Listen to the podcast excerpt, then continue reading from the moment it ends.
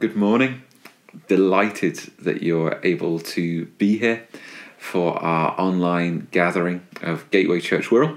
It's fantastic that we're able to continue to do this in this season, even as we look ahead uh, to seasons to come when we'll be able to perhaps have more freedoms and be able to gather again in person. Just on that note, uh, wanting to update you on a couple of things. I've been delighted uh, to be seeing dozens and dozens of you respond to the survey that we've made available to you through this past week. If you've not yet had a chance to do that, make sure you do it soon. You've only got a couple of days still to get your uh, feedback and your opinions and thoughts into us. The details are there in the meeting notes and they'll be popping up in the chat as well. So click on that link and fill in that survey. It just takes a couple of minutes, no time at all. You've got the opportunity as well uh, to fill in connection cards. Whether you're new to us, please go ahead and let us know your details. We'd love to get some great resources to you. Even if you're part of the church, make sure we have your up to date details as we journey together into this new season. Another thing um, to say a big thank you for is so many of you contributing to our COVID 19 appeal, uh, resourcing our family support fund, our community support fund, and the new uh, projects that we're developing, as well as partnering with Elim uh, ministries and churches around the globe in areas where this coronavirus pandemic has had devastating impact. So great to see so many of you connecting with that and giving so generously. If you've not yet done that, please do go ahead gatewayworld.com forward slash giving. You can invest yourself, give generously, partner with your church and believers in serving God's purposes, even in this tough time. We're going to be thinking this morning about what it is for our doctrine and our devotion to be at work within this world as we look into uh, a letter in the Bible called uh, Titus, written by Paul to Titus.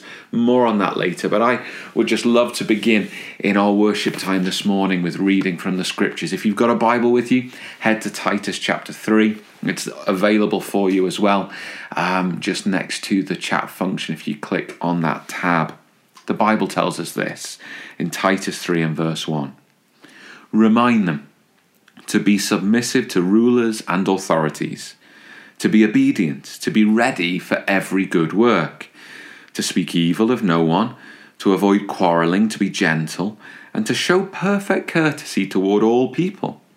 For we ourselves were once foolish, disobedient, led astray slaves to various passions and pleasures, passing our days in malice and envy, hated by others and hating one another. But when the goodness and loving kindness of God our Saviour appeared, He saved us, not because of works done by us in righteousness, but according to His own mercy by the washing of regeneration and renewal of the Holy Spirit, whom He poured out on us richly through Jesus Christ our Saviour, so that being justified by His grace, we might become heirs according to the hope of eternal life. The saying is trustworthy. Come on, as we come to praise God together in song, shall we begin with a word of prayer? Let's give thanks to God, shall we? Oh, Jesus, we thank you for the work of your Holy Spirit in our lives by means of your grace, your mercy, that we are being renewed, being regenerated, and being transformed day by day into greater and greater glory. We thank you that you've done all of this, not because of our own goodness, but because of your goodness. Not because we in some way deserve it, but rather because you have freely given this gift of grace to us. God, I pray for each and every one of us that we today would begin to embrace and understand and know and feel and live in the truths of our salvation. God, renew us in our understanding, renew us in our joy, in our salvation, Lord God, and let these things flow not only in us, but one to another, and yet further still into this world that we so long to know that Jesus is alive, that He is the hope of salvation Lord Jesus, let us know this, proclaim this today, and show this as we go forward from our gathering together. In Jesus' name, Amen.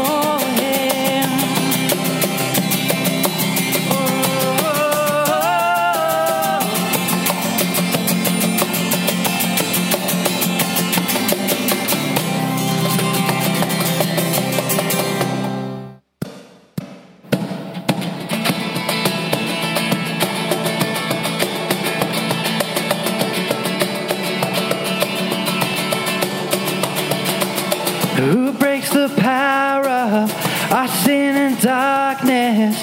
Whose love is mighty and so much stronger? The King of glory, the King above all kings. Who shakes this whole earth with human thunder? Who leaves us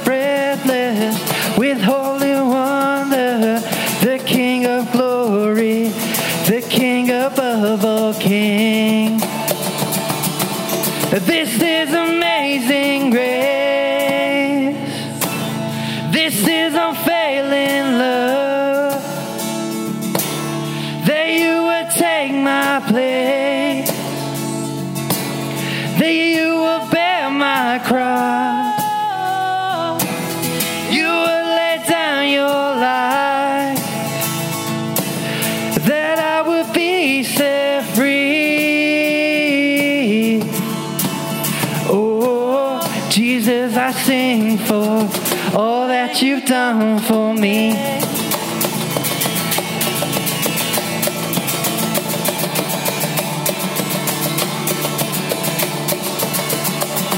Who rules the nations with truth and justice? Burns like the sun in all of his brilliance. The King of glory, the King above all kings. Brings our chaos back into order? Who makes the orphan a son and daughter? The King of glory, the King above all kings.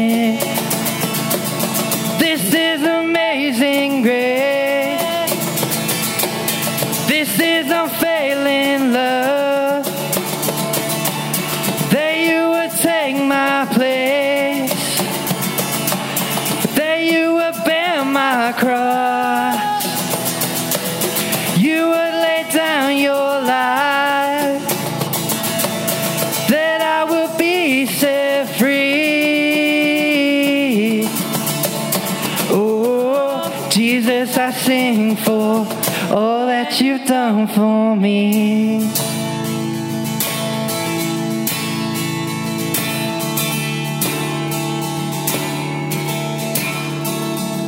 Worthy is the Lamb who was slain. Worthy is the King who conquered the grave. Worthy is the Lamb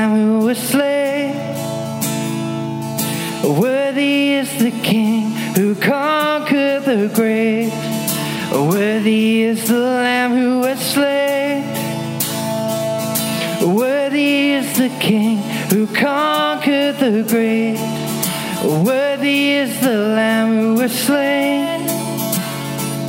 Worthy is the King who conquered the grave. Worthy is the Lamb who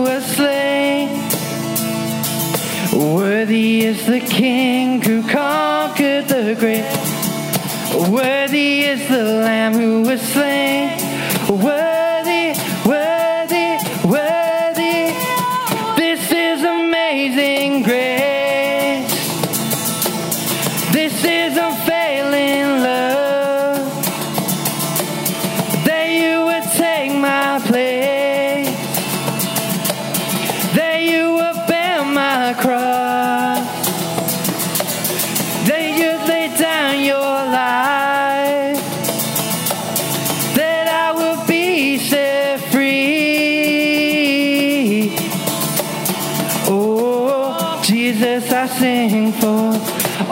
that you've done for me. How's your memory? Bit of a loaded question, perhaps in in 2020. I guess it's it's a year, isn't it, that many people would like to forget.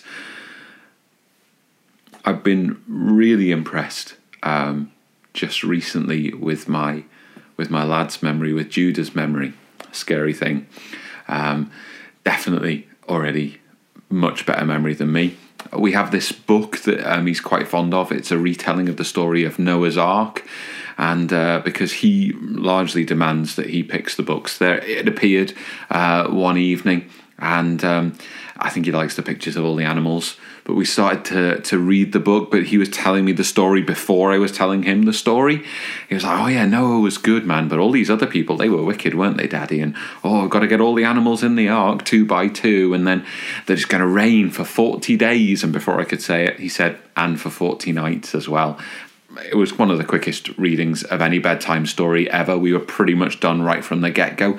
I was amazed. We've only read the story a handful of times, and already all the details were there in his memory. It extends to loads of areas of life. He will memorize things from days, weeks, months back. I told you it was truly terrifying. Although, Berenice, if you're there, you'll uh, be very pleased to learn, I'm sure, that he has memorized your birthday.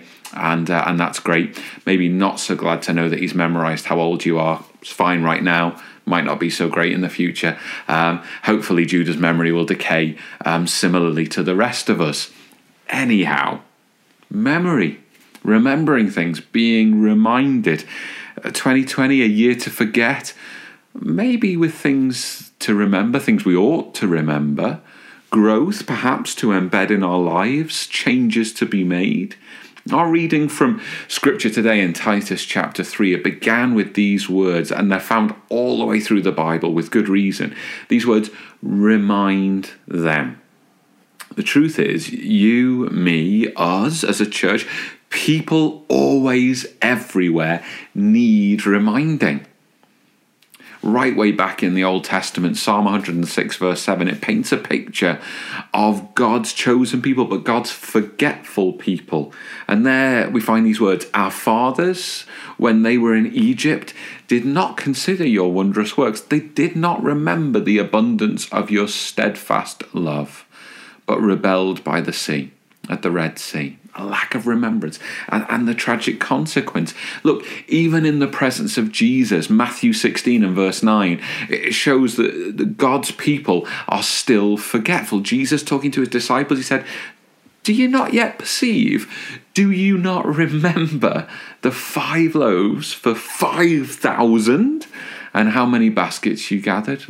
The answer was no, or at least not in a way that had affected their lives, their behavior, the way that they um, acted themselves. And, you know, lest we think ourselves any better than the ancient chosen people or the disciples in the New Testament, look, remembering, being reminded remains a key area of teaching in the Bible for us uh, the apostles Peter, Paul, and John. It's a, it's a plank that is, is key in all their teaching and a refrain that comes up time and again in their letters to the church. Second Peter chapter 1, verses 12, 13 is a great example.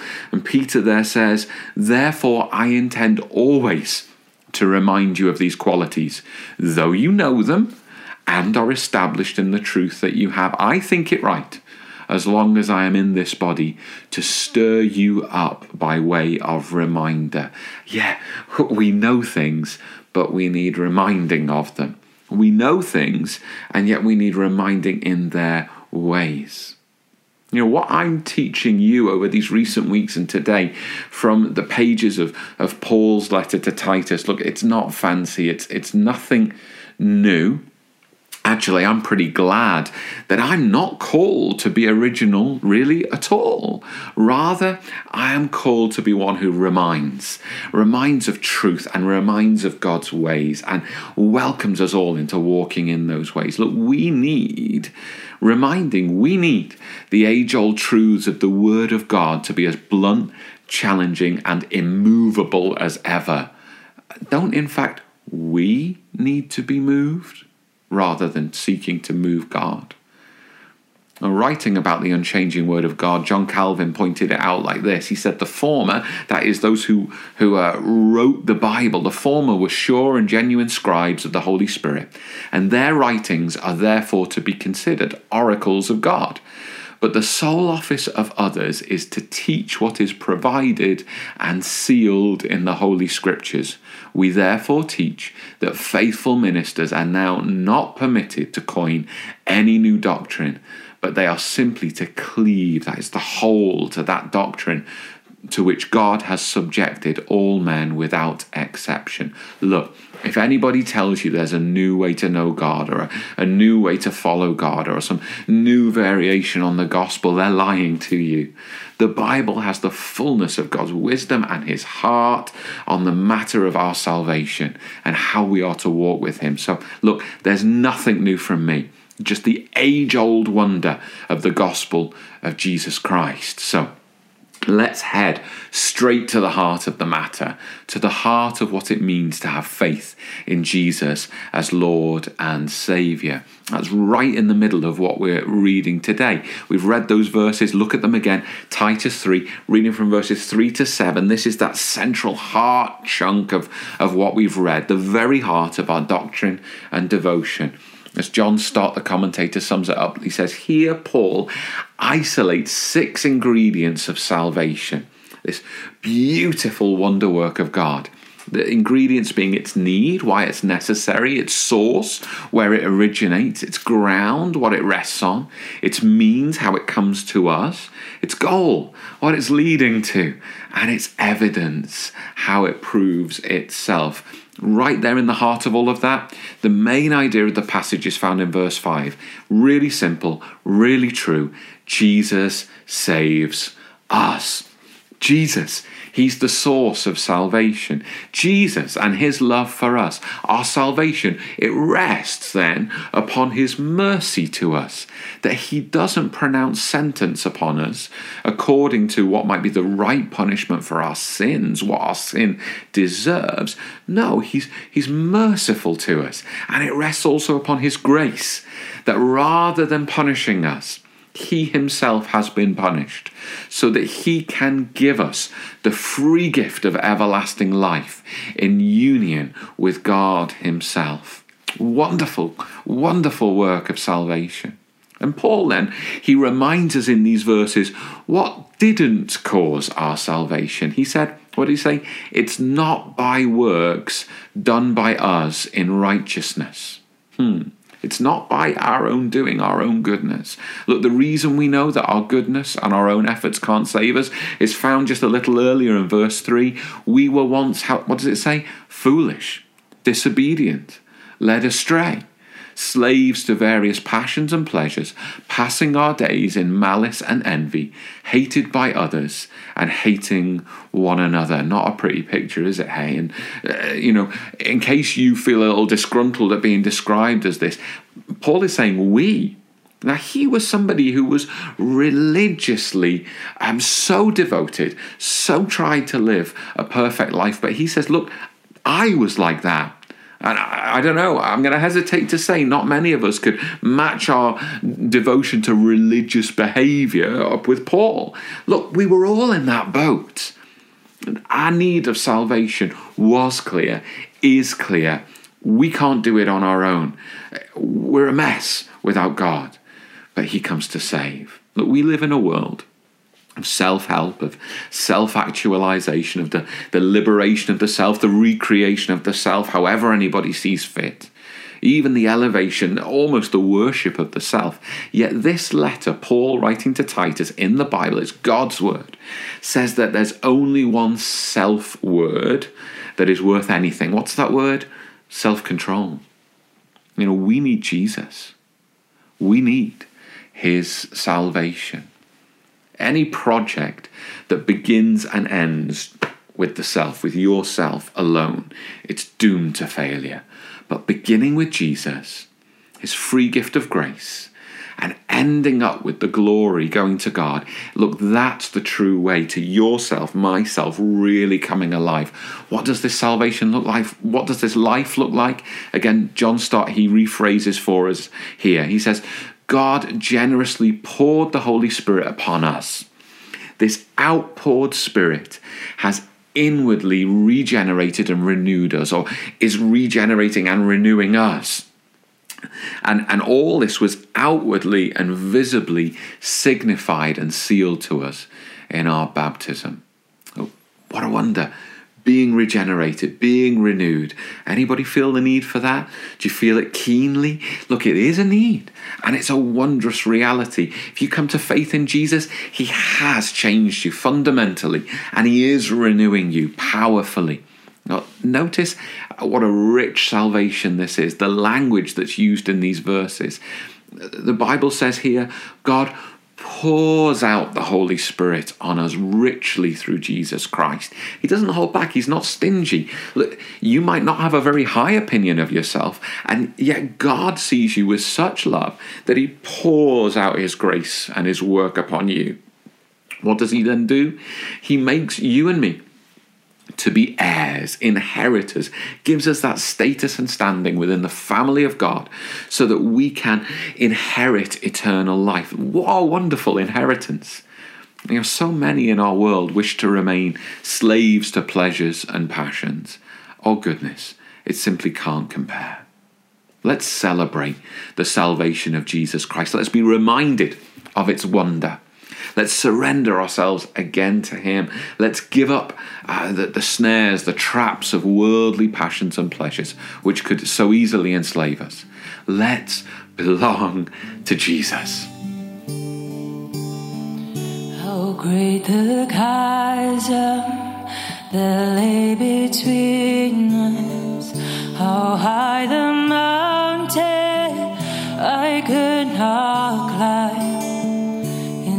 Desperation, I turned to heaven and spoke your name into the night. Then through the darkness, your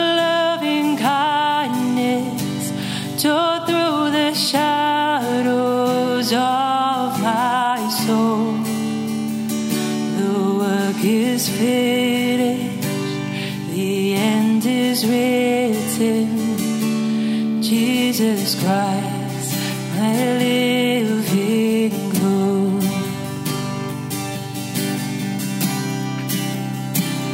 Who could imagine so great a mercy? What hearts could fathom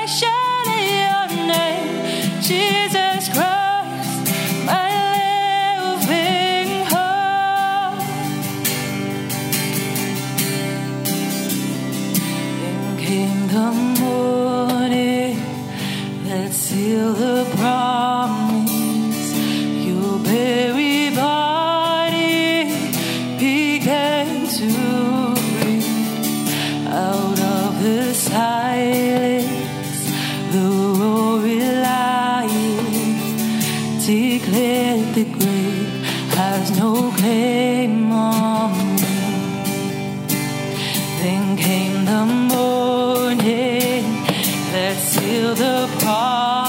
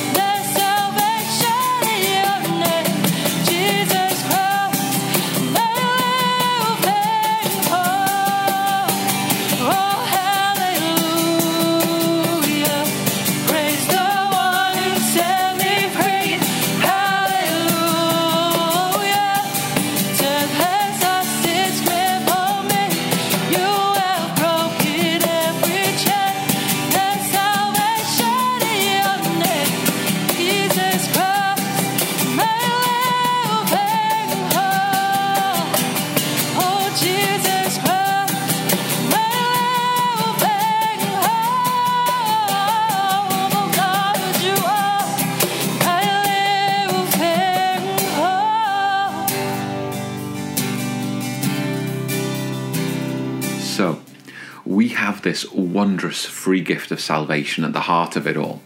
Free to us because of what Jesus has done, what he has given, the price he paid. It's free to us, but it invites us into a new way of living. It's free to us, but doesn't leave us unchanged.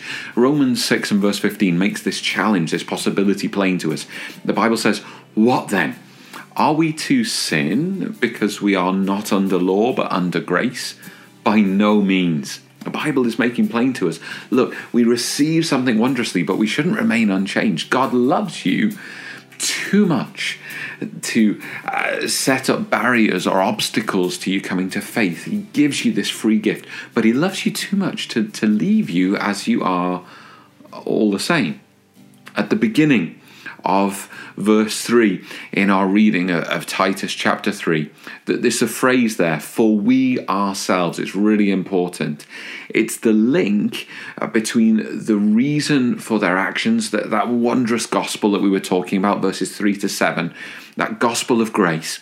And it's the link between that and what Paul is saying to Titus that these Christians, uh, people like you and me, should be reminded to do in verses 1 and 2 that word for, it's that linking word.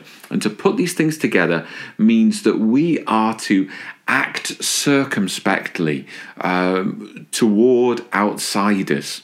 That we're supposed to have a changed way of living that is evident to others for this very reason that God saved us so that we shouldn't act like we used to do. We act differently to the world uh, because God has changed us so that we can act differently. Our salvation is intended to show contrast. And you know what?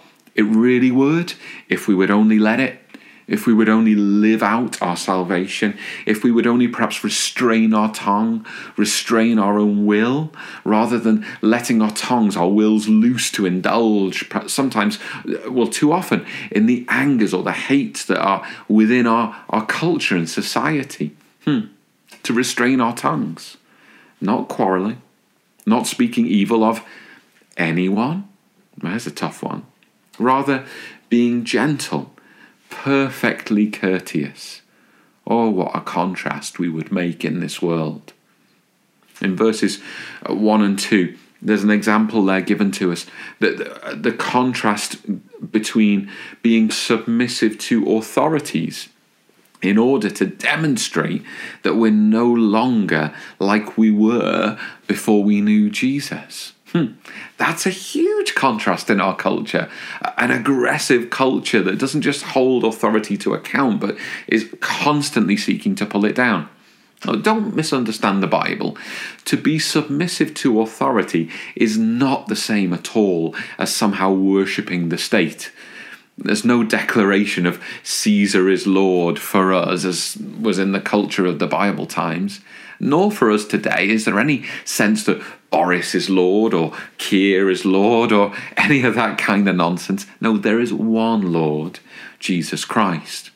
Look, if your tendency is to declare this political solution or, or that political argument, this polit- particular movement or that particular personality, if your tendency is to declare that any of that is where you should be putting your ultimate trust, then please understand from the Bible here that your balance is way off.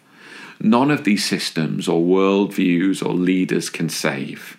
No matter how good for society any of them might actually be. Moreover, should any political authority or ruler demand that you live in a way which doesn't accord with the holiness God makes plain in the Bible, then our allegiance to God takes precedence.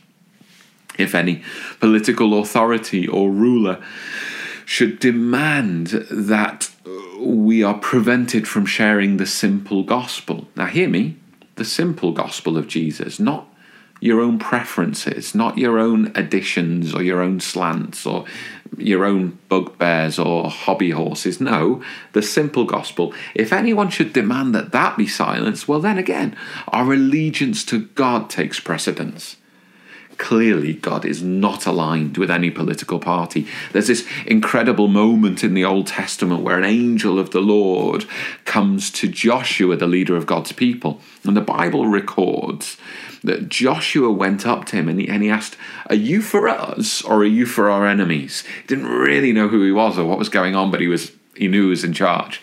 The angel of the Lord says, Neither. But as commander of the army of the Lord, I have now come. It's in Joshua 5.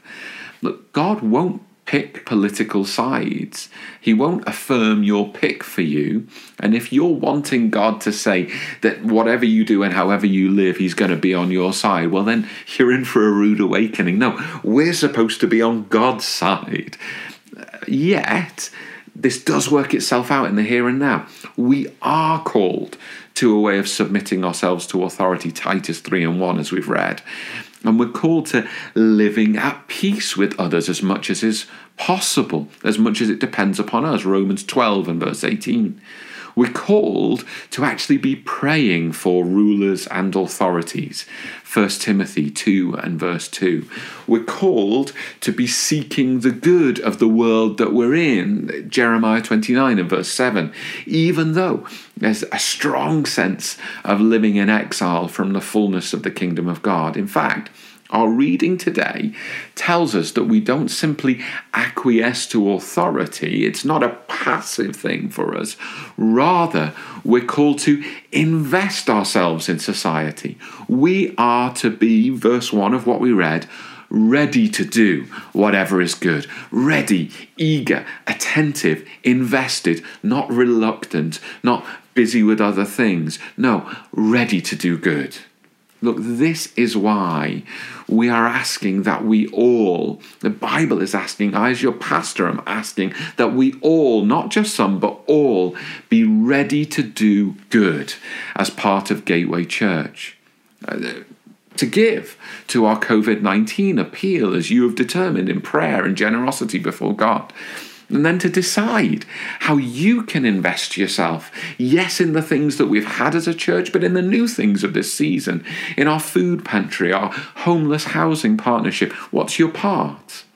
To make sure then also that you, you are well connected into one of our transformed communities and getting to share the gospel and the love of Jesus with others in community together. Church, look, I have to be candid with us.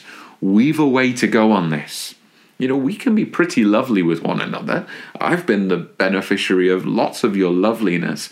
But the Bible is making plain to us we need to go further. We're to speak evil not just of no one in the church, but of no one in the world as well. We're to show courtesy to people in the church, but the Bible says to all people, as folks all around us, we're to be invested in them in a society that is rapidly seeing redundancies add up, needs escalate, confusion and despair take hold. Church, we, this church, we need to be ready to do whatever is good. Don't delay. Get stuck in. Come on, right now. Pull out your phone, message, email, call, connect. You are needed. You are called. You are, as the Bible says, here reminded.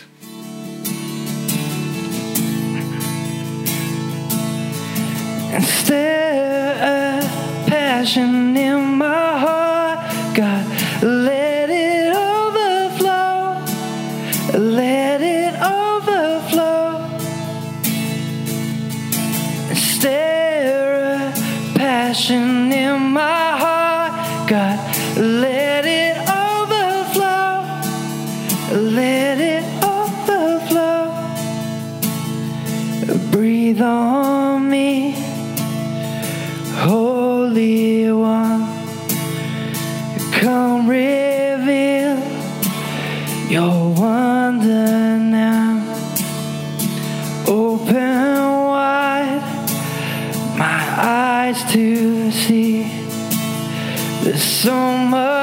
more.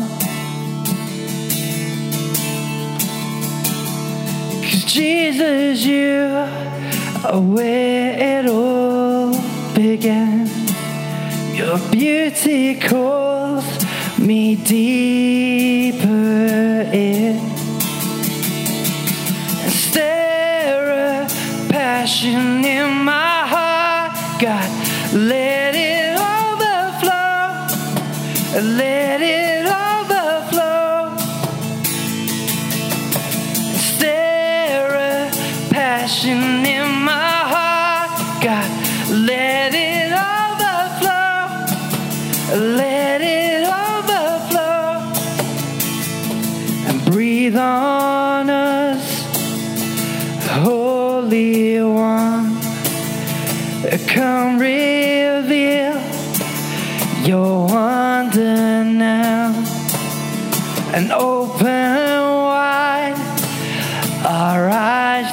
see there's so much more.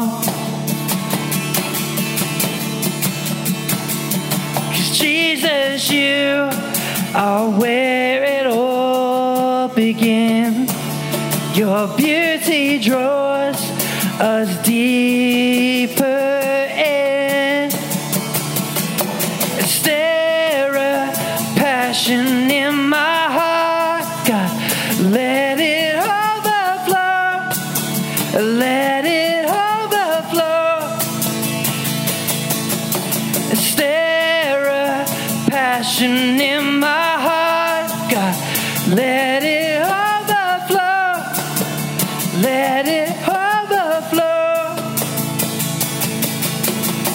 and let it rise, let it rise, and hold.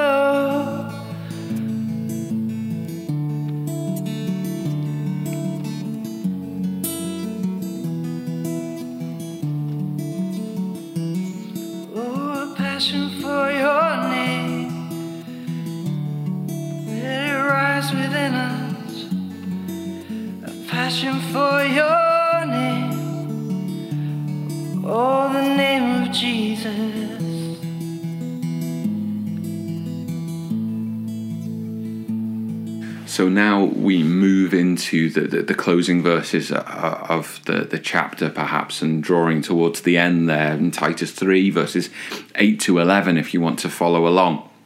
But what they're doing is they're still continuing the sense right from the beginning of the chapter, verses 1 and 2, that outworking of this wonderful gospel in the world that we live in. What did verse 2 say?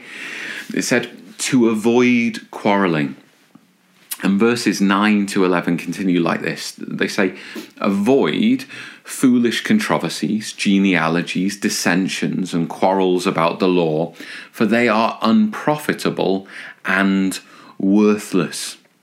As for a person who stirs up division, after warning him once and then twice, have nothing more to do with him, knowing that such a person is warped and sinful. He is self condemned. It's tough language, isn't it? It's quite straight down the, down the line. What are we being warned against? Well, foolish controversies. Goodness, don't we live in a day and an age of controversy? And certainly, this uh, COVID 19 season has simply amplified that. Uh, you simply can't go on social media at all. Maybe we shouldn't go on social media, I'm not sure, um, without kind of seeing a number of these things kind of springing into your newsfeed.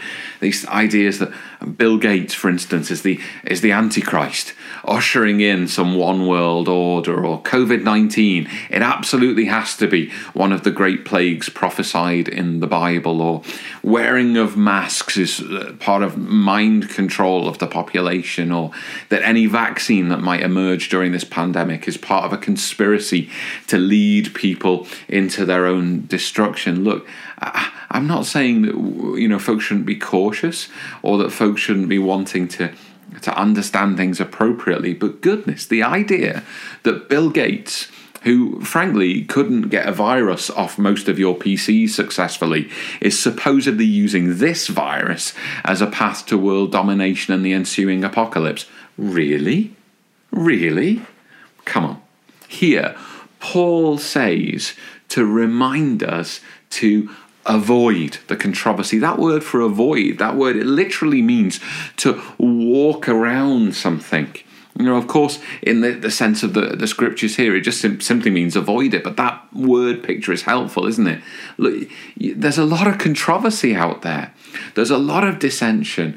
There's a lot of argument and anger and intrigue and all these kinds of things. Whether you're a Christian or not a Christian, the Bible is saying, look, foolish controversies, Walk around them, Christians. Walk around them. Uh, now, uh, reading on in verse 11, uh, the Bible is talking about knowing people who are perhaps involved in foolish controversies or in, in arguments and dissensions, knowing them and acting appropriately. And to paraphrase all of these things, the Bible says, avoid controversies. But for those who persist in them, they should be warned because actually they're acting like people who've never embraced this gospel, that never been changed by God. So treat them as such because, as we've seen in the scripture, it says they're sinful and self condemned. Goodness, this is stark. When people are genuinely dissenting and argumentative and disruptive, they're to be actually rebuked. So, a pastor like Titus that Paul is writing to, and a church itself, has to know which is which. The pastor must know, for instance, when to apply Proverbs 26, verse 4, which says, Answer not a fool according to his folly, lest you be like him yourself. That is, don't get involved in foolish controversies. And when then to apply the following verse, Proverbs 26, verse 5 Answer a fool according to his folly, lest he be wise in his own eyes. That is, if somebody is dissenting, get stuck in. Come on, we need unity. We need to be together in the gospel, together serving God's purposes in the world. Why is this important? Why is it important? Because the gospel is important. Because the gospel of salvation through Jesus Christ is important. As one Christian leader noted just this Easter time at the beginning of this pandemic season in the West, he, he noted this. He said, Last week, my Facebook feed was full of people posting crazy COVID conspiracy theories, followed by posts about evidence for the resurrection. I don't think they realize the message they're actually sending. Christians, what is the message of your life? What is the message of the words that you speak, the interactions that you have, the things that you're invested in? What is the message of your social media? What is the message of your conversation? Why would we indulge in idle speculation and conspiracy theorizing? Look, honestly, I can count on the fingers of one foot how many people have become more loving of the lost, more bold in the gospel, more committed to service through such things. Hmm.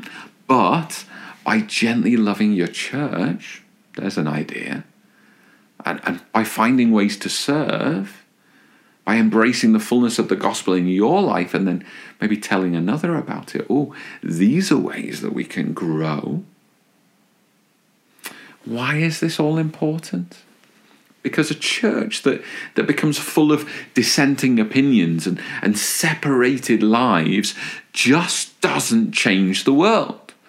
In last week's study in Titus, we saw all the different generations, didn't we? Older women and younger women, older men and younger men, all becoming united in living out the same faith in their homes and situations. They were one. There was one Lord, one gospel, one God, one faith, and one way that it would demonstrate it in all the different facets of different lives. And back then, as well, we saw there was this reference to the tragic injustice of slavery, this weeping sore in humanity. And over and over again, the Bible calls us to unity in Christ, in spite of and over and above the divisions of this world, even such divisions as slavery.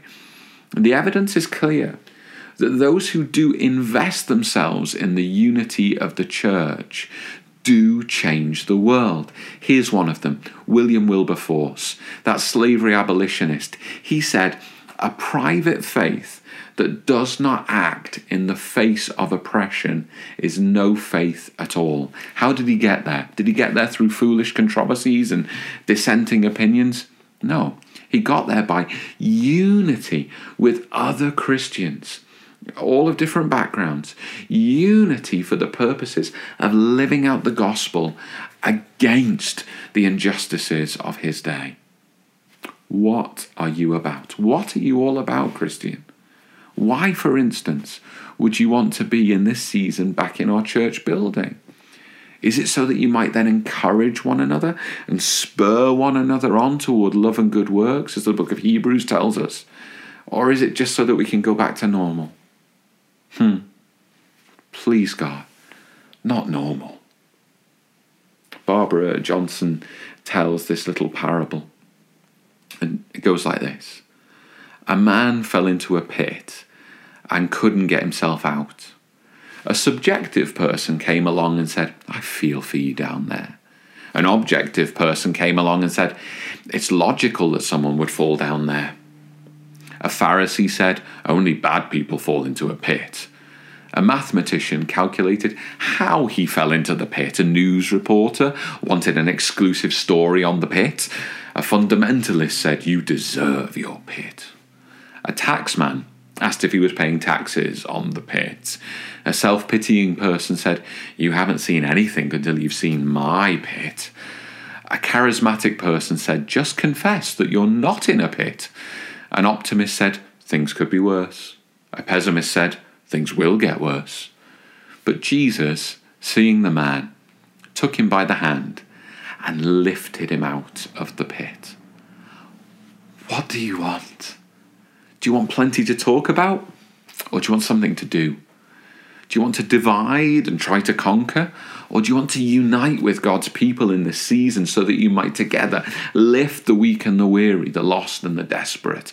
You've only got one life. I've only got one life. We can't do both. Which will you choose? Which will you choose?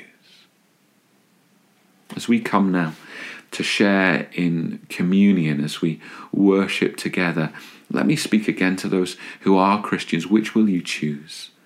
The way of this communion, of this bread, this cup that we now share, shows us the choice of Christ so evidently. It's not about words. It's not about quarrels. It's about grace. It's about giving. It's about sacrifice. It's about service. It's about an investment in others, whether they seem like they're worth investing in or not. Jesus gave it all. How about us? And if today you're here with us and you, you, know all of these things I'm talking about of Jesus, they, they seem nice, but maybe they're distant from you. Look, there's a choice you can make today as well. Will you choose Jesus? He's very really, very profoundly chosen you. He's very wonderfully chosen to give himself for you. Will you choose to give yourself into his hands? Put your life in his hands. Accept this salvation. You need it just as much as I need it. Oh, goodness, I have needed Jesus, and I, I continue to need Jesus. You too. Place your life in his hands today. He loves you. He wants to welcome you and draw you together with all God's people in being the change that this world needs. If you're choosing Jesus, simply respond in the in the chat that's available there. We'd love to pray with you. And each and every one of us right now we get to enjoy what it is to share in communion. Remember that Christ has chosen us and we too can choose his way. God, I you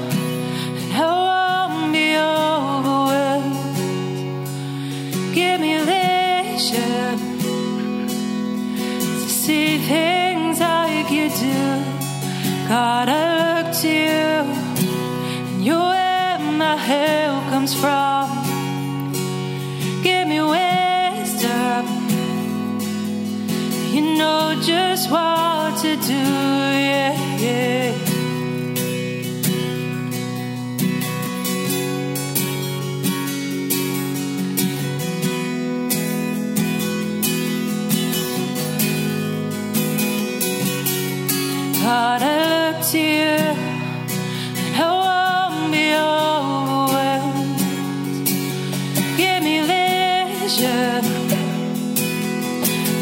To